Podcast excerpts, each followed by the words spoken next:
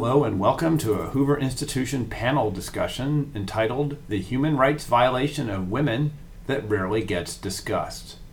Mary Wambui, the founder and director of the Shelter Children's Rehabilitation Center in Kenya, and Hoover Research Fellow Ayaan Hirsi Ali take on the deeply disturbing topic of female genital mutilation.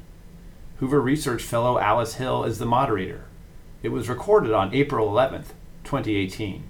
Now, unbelievably to me, as I did a little bit more research in this area, Congress came to agreement that female genital mutilation uh, was wrong and should be criminalized in 1996.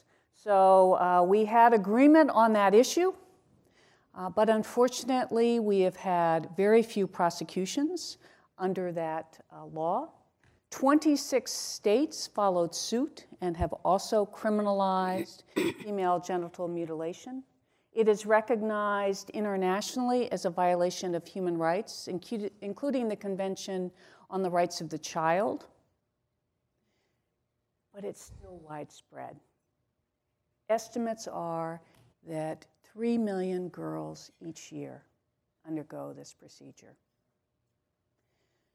Estimates are that we have 500, over 500,000 women and girls in the United States who have undergone this procedure. Now, there are disputes about the numbers simply because this is something that often happens in private and there's no visible way to determine to the public that it's occurred. So, uh, as Christie mentioned, we had an opportunity to meet with uh, Mary and Ayaan before. I want to really turn it over to them because uh, you will learn from them how widespread it is and the challenges we all have in trying to combat this. So, the very first question I want to ask is the very basic one, and I'll turn to you first, Ayaan. What is this? Right. well, thank you very much. Thank you, Christie, for doing this. Uh, thank you, Alice. Thank you, Mary, uh, for being the reason why this is done and for your activism. Um, what is FGM? So the acronym stands for Female Genital Mutilation. And this acronym was given uh, to this practice by the World Health Organization once upon a time where I come from, it's not considered mutilation, it's considered to be a purification. Um, what it basically means is that the genitals of the girl child are cut, mutilated in some way, and there are varying degrees.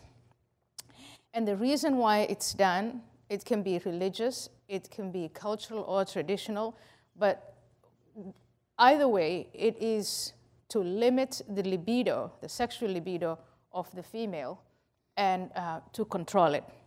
Now, the four types that are recognized by the United Nations World Health Organization and UNICEF are type 1, where the clitoris of the girl is either, um, they call it nicking.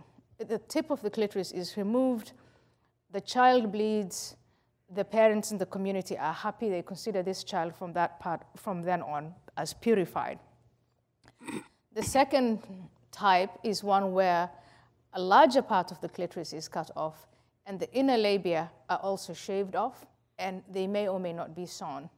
And then type 3 and type 4 become even more severe, where in, with type 3, the outer labia are also cut, more of the clitoris is cut, and uh, the vagina, the opening of the vagina is sewn to leave a small hole for urination and another one for menstruation. And then finally, number four, which is really everything is scraped off as much as can be scraped off so that when a child who has undergone that opens her legs, you can barely see genitals at all. And various communities across the world, it's, uh, the number, the official number now is that 300 million women have undergone this. So of those 300 million, you have you know, various communities that practice one type or the other. And how does that differ? I'll ask you, Mary, in terms of uh, by country, by region, by tribe. Is there a difference in the practices, as you know? And perhaps you could share what your experience in Kenya has been as you've attempted to help young girls avoid this. Thank you. My name's uh, Mary Wambui Muiruri. I'm the director of an organization called Shelter Children's Home. Uh, it's exciting to be here and to share with you this very great heartbreaking practice that is carried on women. Um, in Kenya, we, in Africa, different tribes will practice, will take one practice. And um, I want to talk about Kenya. So when I was growing up in my region, my tribe practiced the first one, but cutting of the clitoris, a little bit deeper. So not, you know, not doing the whole thing, but just cutting. And that happened to me also. And um, in the other part of the western parts of Kenya, they do the incision. You know, they, they remove and, you know, destroy completely. And uh, in the other part of northern Kenya, they will do the one that they clear so that they can stitch to maintain the virginity of the girls and to make them pure and to um, they say that this girl now becomes marriageable because everybody will refer to that girl as um, a clean girl, uh, a well mannered girl, and uh, the traditions have to be upheld. So um, let's take my case. So at 12 years, I am passing from childhood to become an adult, and this is my adolescent coming up. And now it is believed and it, it is a custom that at that age, all, the age, all girls of that age must be circumcised. So that now, as Ayaan says, um, you have no desire to, to see a man or your libido is minimized. So we taken through the circumcision and the whole village corrects girls together and uh, they say this is the circumcision day. And so they are brought in one place, one, one, one homestead, and uh, they're going to stay there after circumcision. And so there is this lady circumciser who is very honored in the village and very respected because um, supposedly she's the one who changes the lives of the girls to become honorable women. And so we were there very early in the morning. They put you in cold, freezing water. That's the anesthesia they give you because they don't give you anything else. And they're using a, a knife. I, I would say I felt like it was a crude knife. I don't think it was very sharp.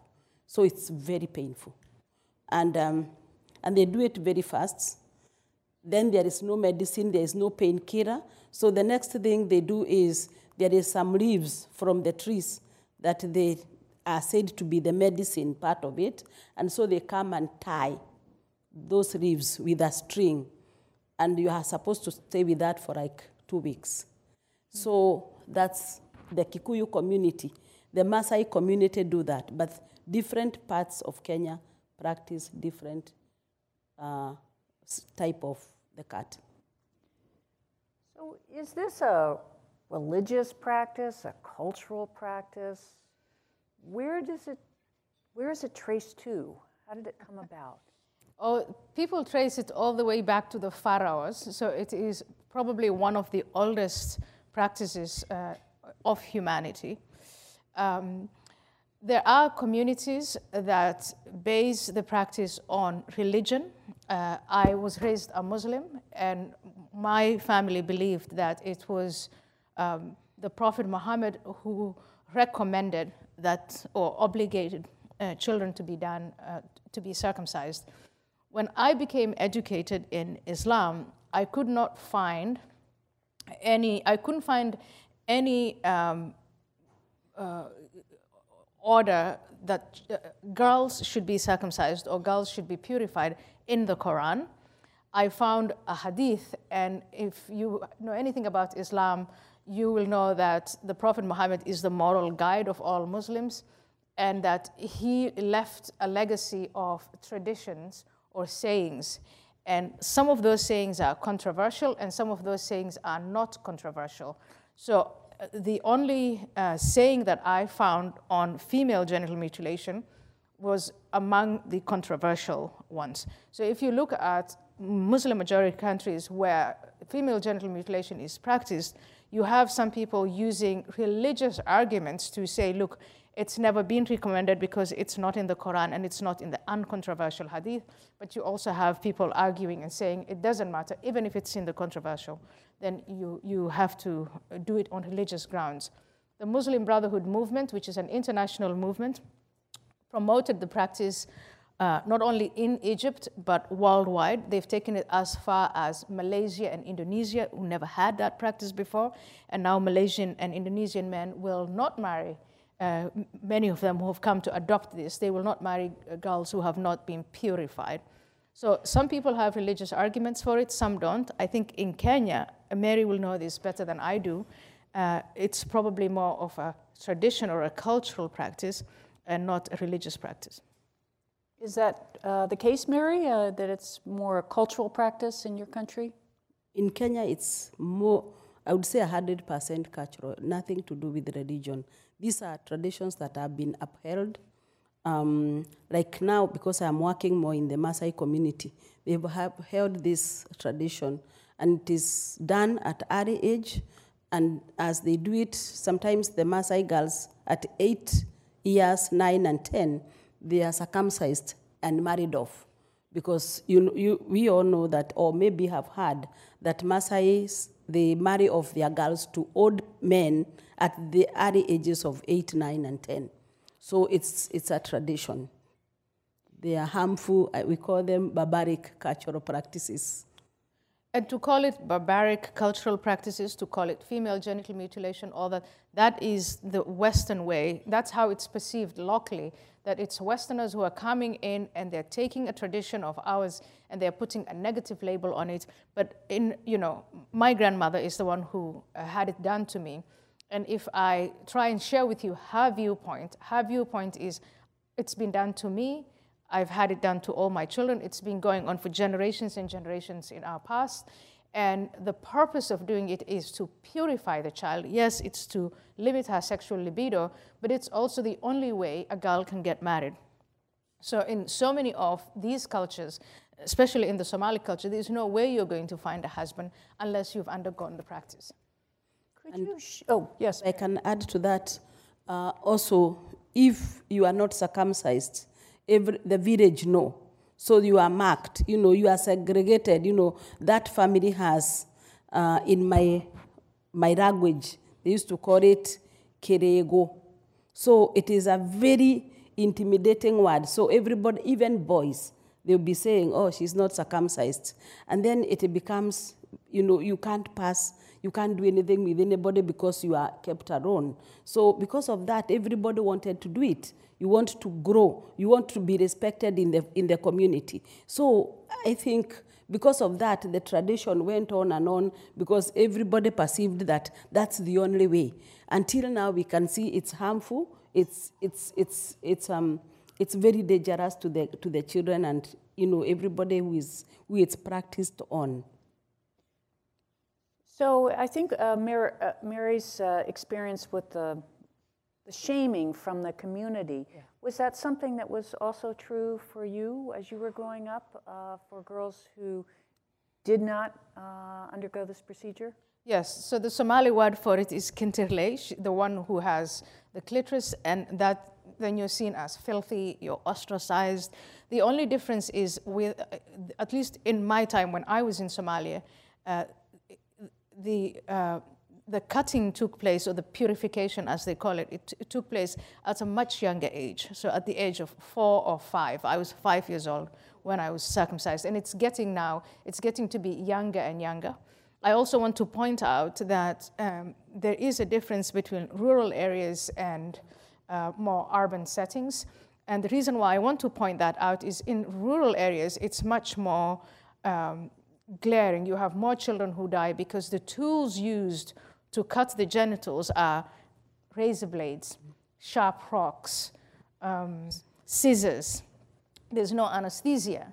And you would think that as group, you know, as communities modernize and they move to the cities, that they're going to shed this practice. No, now they're taking the children to hospitals, and doctors educated in Western medicine are using anesthesia to have to perform the surgery or the operation.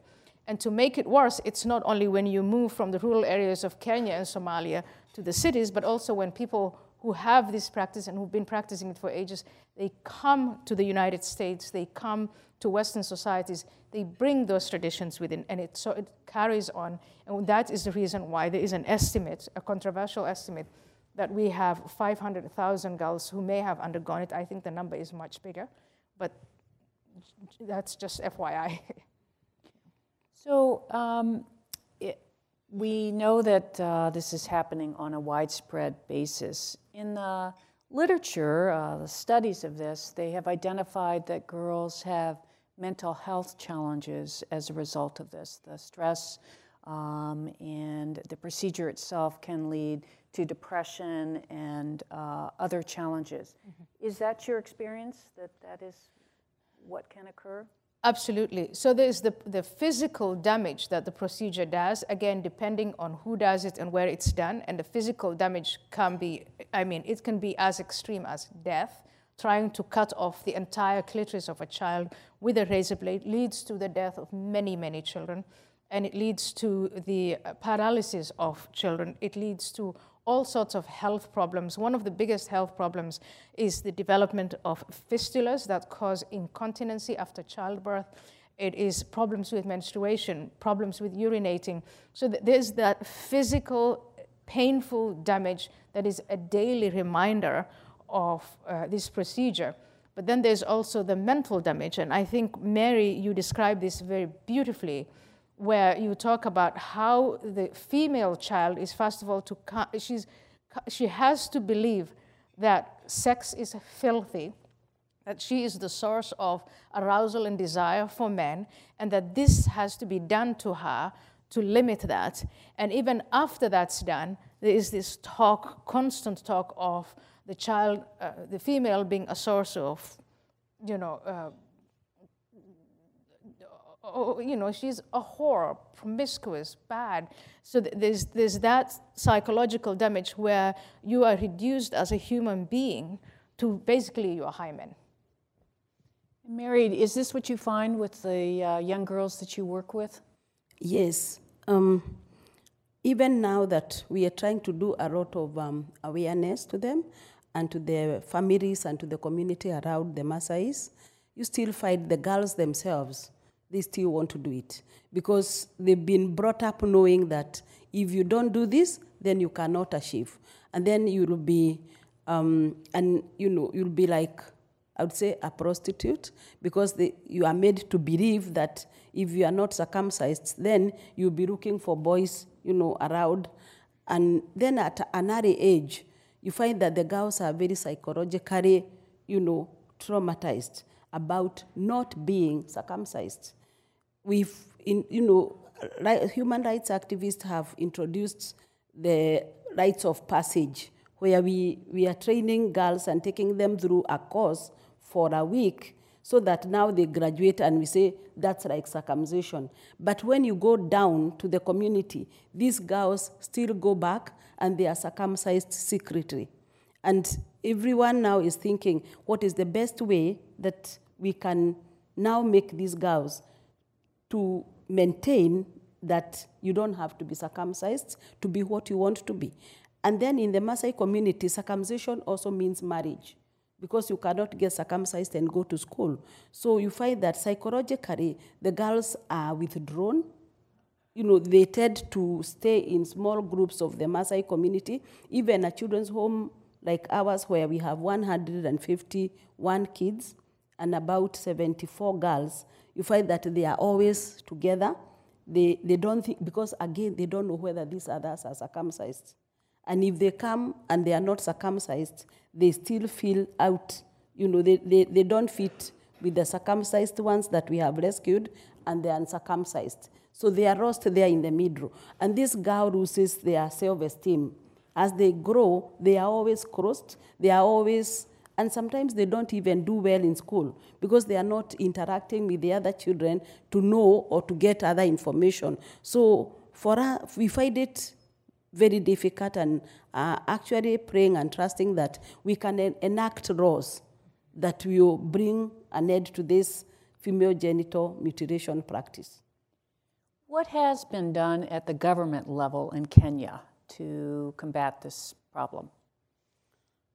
A lot has been done.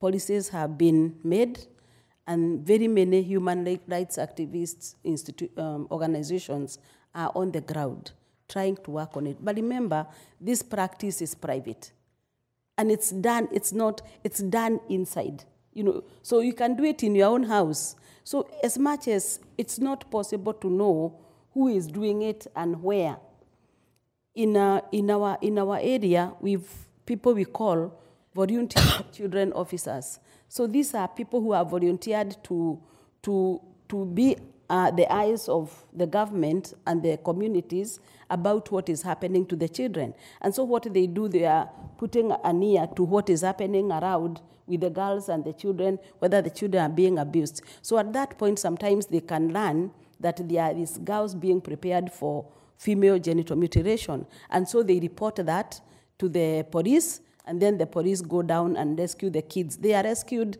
with a gun from the communities because the communities are very wild when, you, when it comes to interfering with their traditions. So uh, I know that your foundation, you have worked hard on uh, getting law enforcement uh, here in the United States as well as improving the laws uh, in the Netherlands. Could you tell us about that?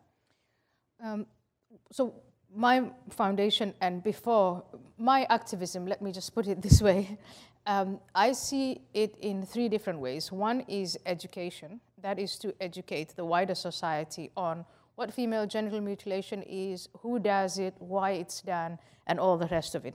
And then there is education on the communities that are affected by this, trying to explain to young women, you don't and to mothers, you don't have to carry this tradition on. It's bad, it's harmful, give it up, or join us in our activism. Um, the second part of my activism is to convince uh, the American government, and when I was in Holland, the Dutch government, to criminalize it. In Holland, it, was, it is a criminal offense, and you could uh, get up to 15 years in prison, which in the Netherlands is a very severe uh, criminal act. Uh, in the United States, we know now that 26 states have passed laws that uh, explicitly criminalize female genital mutilation. We're working on the others. The one challenge, and this is the third part of my activism, which I really find the most daunting, is enforcement. We've had only one process, there's one ongoing prosecution, and maybe one or two prosecutions that have been started and never went anywhere. And the reason why enforcement is so difficult is because there is no detection system. If you had a barbaric practice like this one, where families thought it was very important to cut off the tip of your nose or the tip of your ear or something that is, you know, manifest, it would have been so much easier to deal with it. But this is between the legs of the girl, and these are children. And the children to which it happens, they are raised to believe that it's something good. And when it was done to me, my family celebrated me. It was probably one of the few memories where I got positive attention, and that's where I come from. When it's done, when a child is circumcised or purified, she is celebrated the way, say, a Jewish community celebrates bar mitzvah. So, with all that given, it's extremely difficult to have a detection system, and what I'm advocating for is that we can talk about this and we can learn about it until, you know, we, we, we fully understand what it is, but without a detection mechanism, there's nev- we are never going to enforce any policies that are meaningful. and that can eradicate this terrible practice.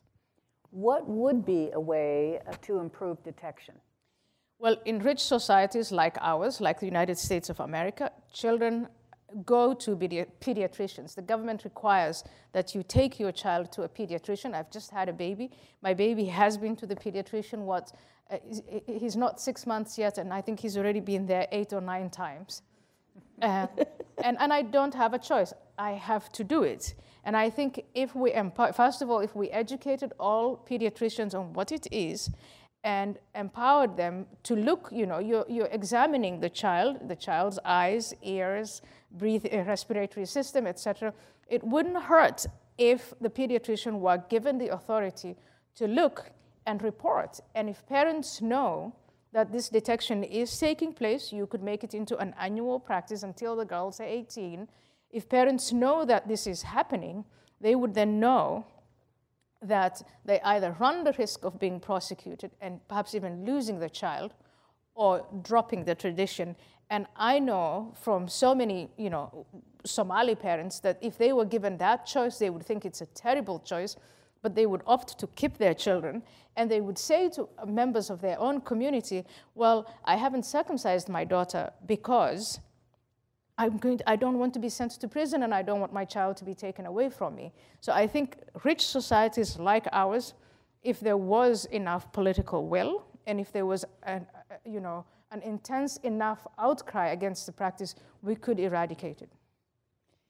And one of the uh, interesting things I learned is that with the increase in immigration in recent decades, the estimate of the occurrence here in the United States has grown significantly. Again, it's hard to verify these numbers, but assuming that the practice comes with the community and those who are entering the United States, that it is repeated here.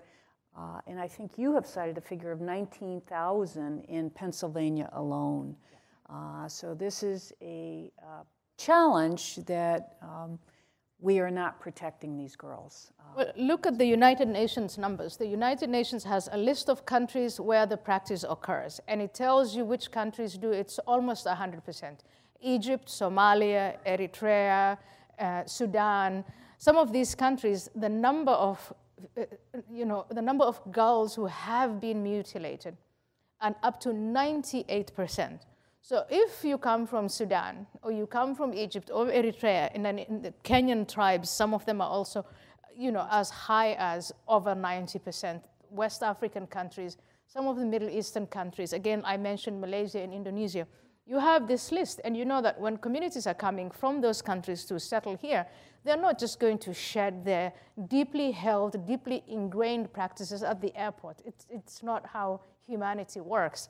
So if we really care about, you know, putting in place a detection system, we would start with those numbers. If 100% of Somali girls in Somalia have been cut, then there's a very high likelihood that over 90% of the Somali community, girls from Somalia in the United States, will have either undergone or about to undergo it. In Kenya, uh, has there been interest in prosecuting this through a criminal justice system? Or is this really left more to the communities to resolve themselves? We are heading to that, but currently the problem is that there are traditions. And so every community is trying to uphold their own tradition.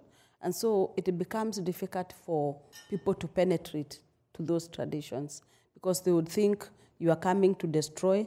Uh, and as Ayaan says, you, the, you have been westernized, you know, you've been brainwashed. Now you are coming to destroy our traditions. So it's becoming difficult.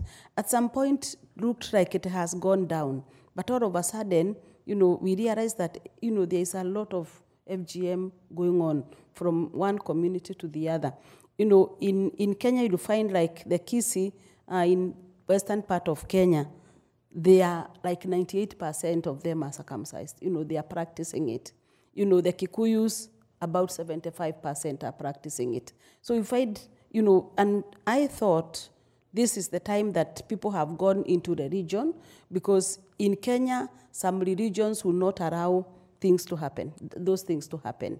But you find people are in religion, but they're still doing the circumcision behind the, the back of everyone. So, for us who are learning more about this, uh, what advice would you give us to uh, how we can help stop uh, this very serious human rights violation? Yeah. Well, first of all, there is the awareness. The, you become aware that this is taking place, and it's not only taking place in faraway Africa and you know the Middle East and South Asia, etc. It's taking place here in the United States of America. So there's that awareness. Then please join us in the campaign to criminalize it, mm. and finally, please join us in the campaign to establish some form of detection uh, to not just criminalize, but create uh, the opportunity to then catch some of these criminals.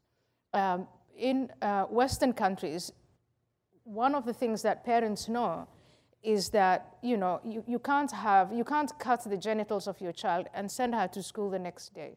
So you wait until the summer vacation, and it's called it's called the vacation cutting, vacation purification. Mm. You take the young children back to the countries of origin if possible, or you just do it on your kitchen table in the, in the United Kingdom, in um, Italy, in the Netherlands. Some of the reports that emerge are these kitchen table cuttings during the vacation period. If you become aware of this, then I think it is, uh, it, it, it, it just takes the political will and a public outrage to push for change and especially in a world that's globalizing as fast as we are globalizing, with a number of immigrants from these countries coming in large numbers, I think it is absolutely wrong to take human rights and dub them white or uh, Western, or because that is one of the ways of stopping people from doing anything is to be you'll be called a racist for fighting female genital mutilation because you are attacking a tradition uh, of the colored people. And I think one of the, perhaps the best way to, to get back at this is to say, no, human rights are universal. They have nothing to do with race or religion or ethnicity.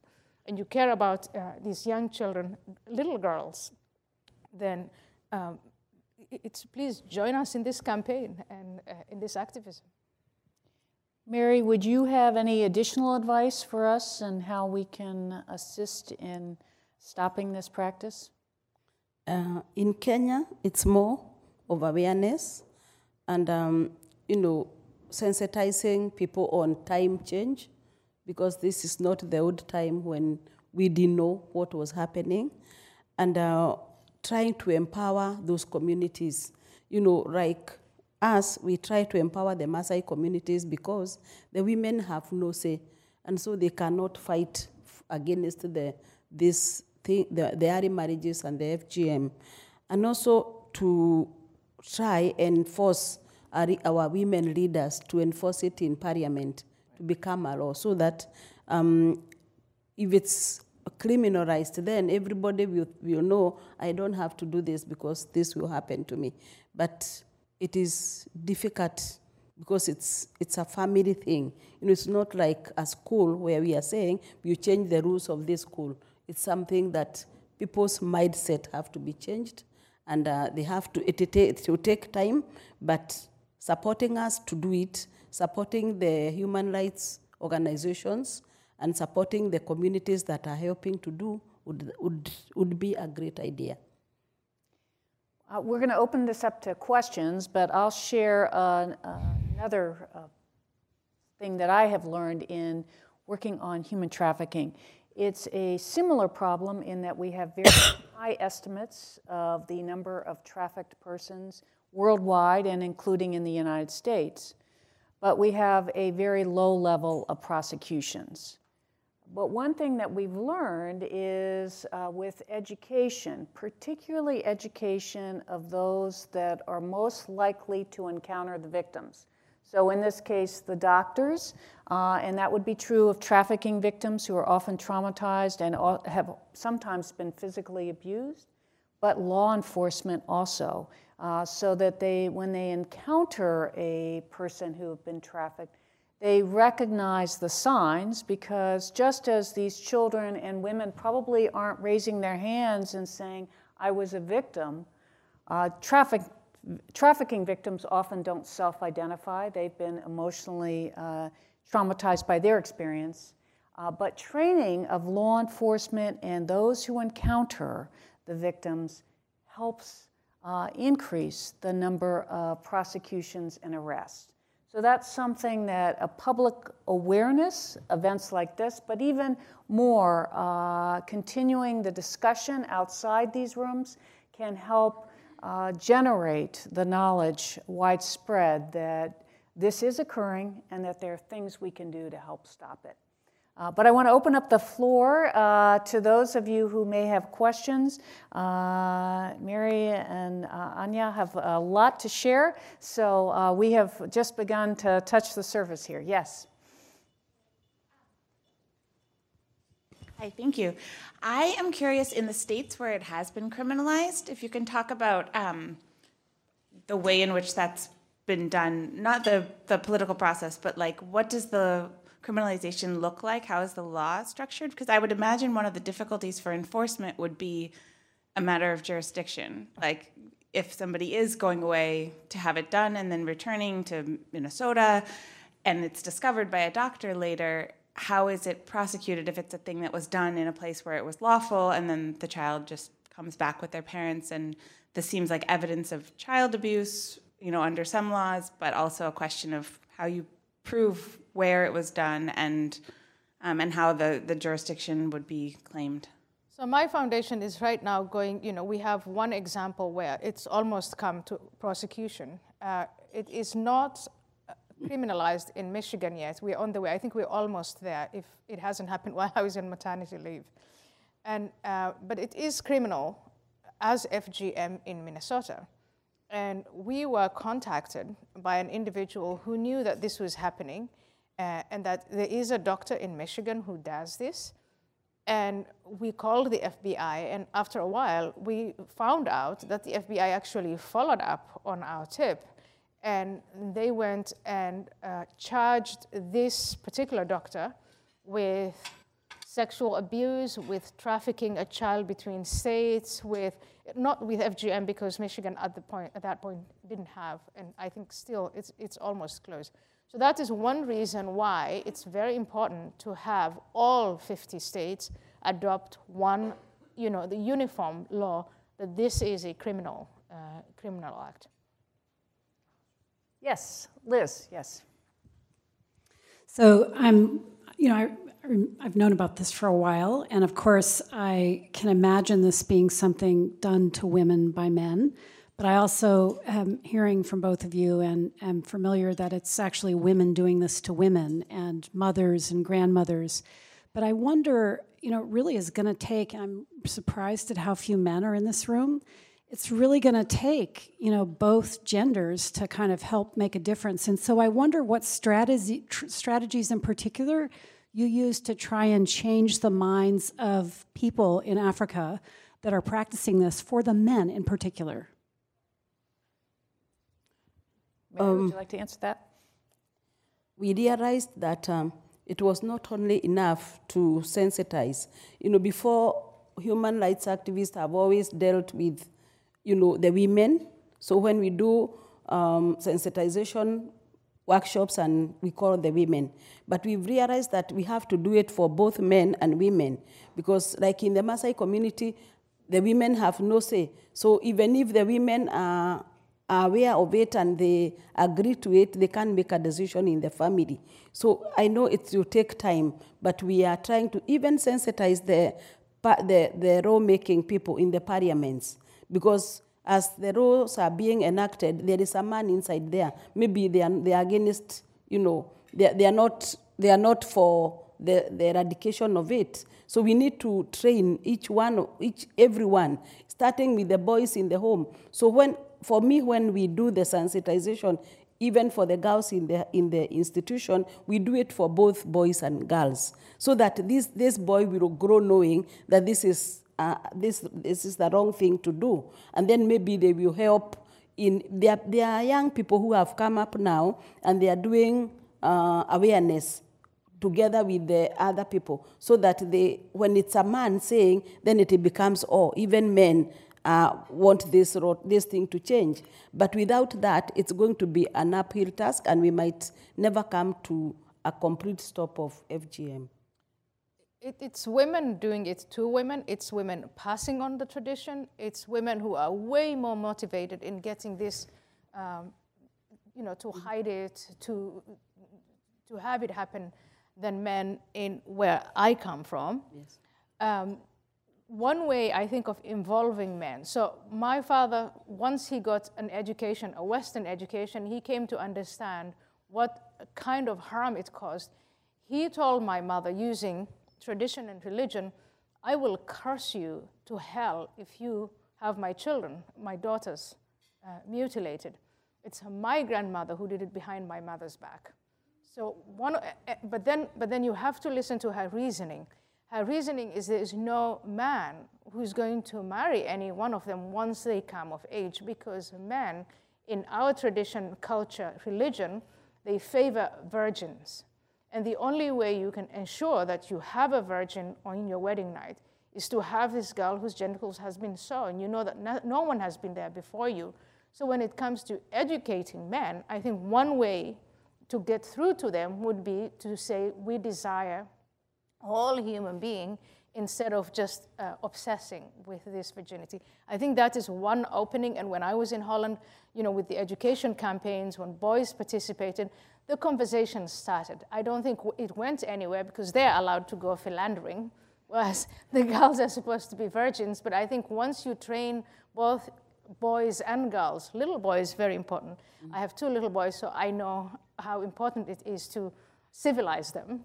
Uh, once you start the civilization process for boys, you've got to simply make them understand that girls are fellow human beings with equal rights and equal uh, desires. And I think that might, in fact, speed up the change that we're all seeking.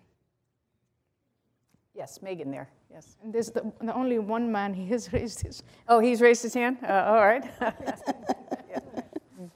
You mentioned um, the three different levels of mutilation, and I can't help but think that the third level, the stitching and the closing of the vagina, that must create a secondary medical emergency when they do get married and have intercourse. What happens then? It, it, are they in peril all over again? Oh yeah, it's th- that's the whole point. I mean, I remember when I was growing up, weddings uh, before a wedding took place, uh, some of the brides would have to go to hospital to be cut open because you know you couldn't do this the natural way. And for s- a- another another way of doing it was for a man to be a real man, he has to go through that. So the bride is pretty much, you know, spends the first 14 days of her married life as a patient, having to go through this pain, whether she's cut in hospital or she's cut by her own uh, husband. So it's not, it's not just the brutality and the barbarism of when you undergo the procedure as a child, but it follows you through. And a lot of women, after childbirth, with these last two procedures, um, they then have to deal with scarring, with the fistulas, with incontinency. And, and there are large communities of women who people, nobody wants to go anywhere near them because they're incontinent and they're smelly, and it just has, it's secondary and tertiary and all sorts of really. Once you understand the consequences, you're going to ask yourself, why does anybody do this? Another question. Um, I do, I do outcomes research here at at Stanford in medicine and pediatrics and, and, and that. And one of the things I was thinking about when you talk to the pediatricians, I think that's the absolute best way to go, enlist the doctors, all of them. Uh, But I worry about, have have you considered that once that gets out that, oh, I can't do this because the doctor's going to report it, they just simply stop taking the kids to the doctor. After a certain age, you don't need to do that. So you, you might, a couple of things, you might push that procedure, the purification, Yeah. out to when the, the, the girl is older. And, uh, you know, so, so, and then you might have it as, analogy would be the back alley abortion. So I, I worry, have, have you talked to doctors about that and consi- Yes, when I was in Holland and we were trying to find the best uh, legislation of how to cover this, the education, the, you know, enforcement, all, all of this came up where you would say, first of all, doctor said, I'm not a policeman, I'm not going to uh, turn in, uh, you know, report my patients uh, and my patients' parents to, uh, to the government. So there's that one problem to deal with. And I think that has to be taken into the legislation process. The second one is if you really do want pediatricians to keep doing this, then you have to make sure that the parents are obligated to take the child or that they know that they're obligated by the government to take the child up to the age of 18 to the doctors. I think it's also very important what happens in elementary and high schools so that teachers know, you know, have you been you, uh, I mean, you have all sorts of health controls. Have you been to the doctor this year? Have you had, have you, did you go for your shots? Did you go for this or that? And then knowing that there are particular children at risk, that the community, and that is the government institutions, federal, local, state, uh, the doctors, the school community, that everyone is on the same page and everyone is well educated that this thing is going on and it has to be. And, and you know, just because as human beings, when, you, when immigrants come, they, they reside in clusters in places. So I know that the Somali community, for instance, favors places like Minnesota, Minneapolis. Uh, in some Texan towns, it's almost all Egyptian. In some Michigan towns, you know, where the Kenyans in uh, the Kenyan community is. So in many ways, it's very easy for a particular uh, you know, city or neighborhood for, for the authorities to know this is a place where FGM is at high risk and to educate uh, those involved. Right now, I mean, right now, there is almost, there's almost zero awareness in the United States of this problem, almost zero.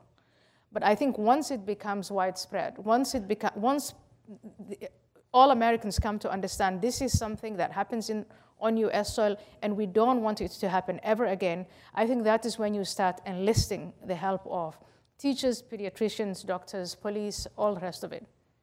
One of the th- things I mentioned is uh, with human trafficking that awareness changes the perception and the understanding that it's occurring. Uh, and I remember a uh, sheriff of a Texas county uh, saying that uh, he did not believe that human trafficking was occurring in, where he lived. He just that's something that happens overseas. It's not something that happens in the United States, and it's not really a problem I need to worry about. Uh, he then went through the training, uh, and to hear him speak afterwards, it was oh my gosh, this is happening everywhere. It's happening uh, in the brothels.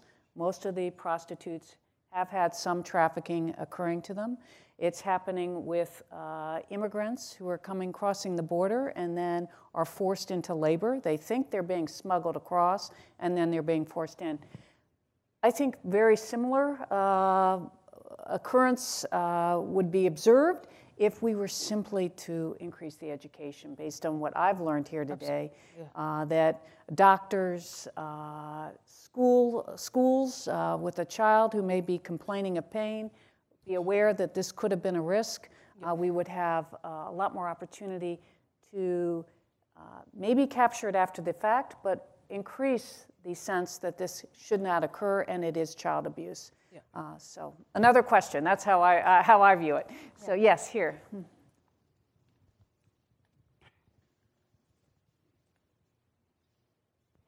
Thank you. I think you you you are doing the things which is really benefit for many kids, uh, especially girls. Uh, I have two questions. First, uh, I would like to know in Kenya, for example, is there except uh, the local organization like yours. Is there any uh, Western organ- uh, NGO who work also there? What's the challenge, most uh, you know, challenge thing for them to, to start their work there? Uh, the second question, I followed Aya, your Twitter. I would like to know for your uh, two of your organization or foundation, is there any annual report on the issues? Mm-hmm if there is a research group, a group to do this, that will be help the public to know better about these issues. Thank you. So in Kenya, we, we have the international FAD, the local organizations, people like UNICEF, they are so much on it so because of the children. And um, we, we organizations like Equality Now, so those are people, so they are funded to do um, workshops and to do community sensitization. Yeah. So in our organization, we have a newsletter, and we share all the knowledge that we have. We shame the states that haven't had, uh, you know, haven't criminalized FGM. Uh, we share the uh, all the information that we can get, but we also run up as an as an NGO, as uh, activists, against how do you estimate, how do you know that this is happening? Mm-hmm. Um, so basically, we just we're running around in circles, and the best thing for us would have been if the government of the United States would partner with us. You have to be, as you know, with trafficking, you also have to be aware of which organizations you partner with. Um, if the government were to partner with us, and we could get through the legislation and have the resources to educate, uh, you know, the teachers, the pediatricians, uh, the gynecologists, all concerned, then I think this could be turned around in very quickly. And I honestly, in terms of spending money and where you put your dollars, I think this is a worthy, and it, it doesn't cost that much because the populations, um, uh, yeah, the groups of or communities that practice this are not. It's it's just not that many yet. Oh, Karen, yeah, we'll take it over here. Um, Hi, first I want to thank um, Christy um, Skinner, my cousin, um, for um, um, organizing um, this event because I think it, it, it pushes Hoover in the conversation about global human rights.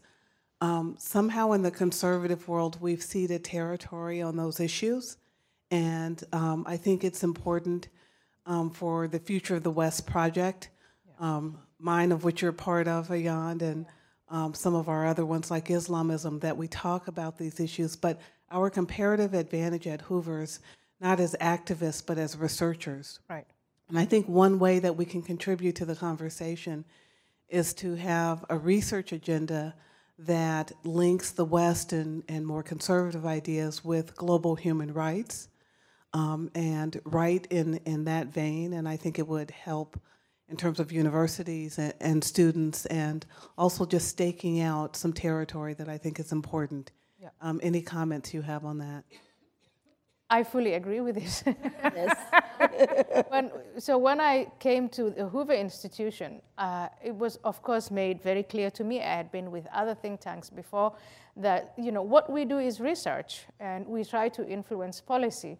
So the activism, I had to leave it with the AHA Foundation uh, it would be so much easier for me if the AHA Foundation simply became a part of Hoover in, in, with uh, the explicit understanding that for problems like this, for human rights violations, it's not just enough to do research. You, you have to get to a point where you say, we have to eradicate this, we have to stop these practices. And doing only research is, uh, I, I, think it's kind of taking a back seat. Is yes. Yeah, we know it's a problem, but it's, uh, too big of a problem, or it's not part of our problem, or it's someone else's problem. Yeah. And so you sort of push the problem around without anything happening. Yeah. that is a risk. Uh, one last question. Yeah. Yes. Uh, thank you all for sharing your time and expertise. Um, I'm Jesse Brunner. I'm with the Handa Center for Human Rights and International Justice here at Stanford.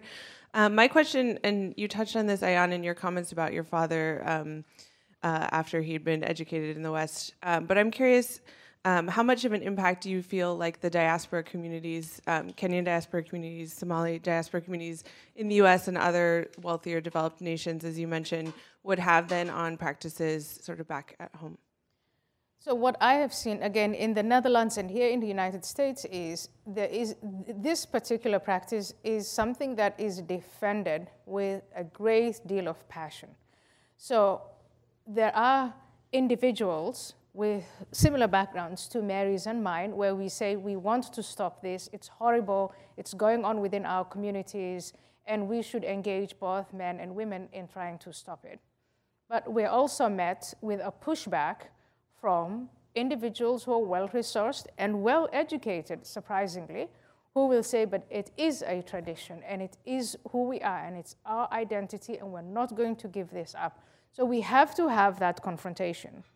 And that confrontation with the people who are pushing back, they're not only having it with us, individuals from within the community, they're going to have it also with the wider society, throwing around epithets like racist, Eurocentrist, bigoted, and all the rest of it.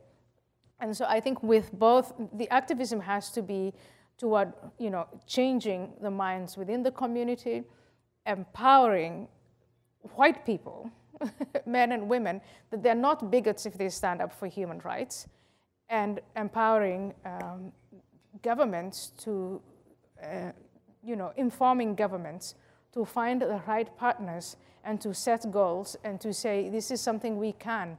We can actually eradicate it if we wanted to.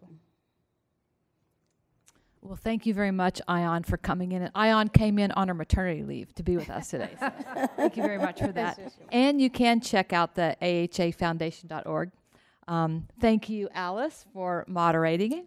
And thank you, Mary, for being the impetus to get us to talk about this today. And thank you also for your passion to take care of all the children that you do in, in Kenya. And I'm so proud to be associated with each of you women. So, and thank you guys for coming.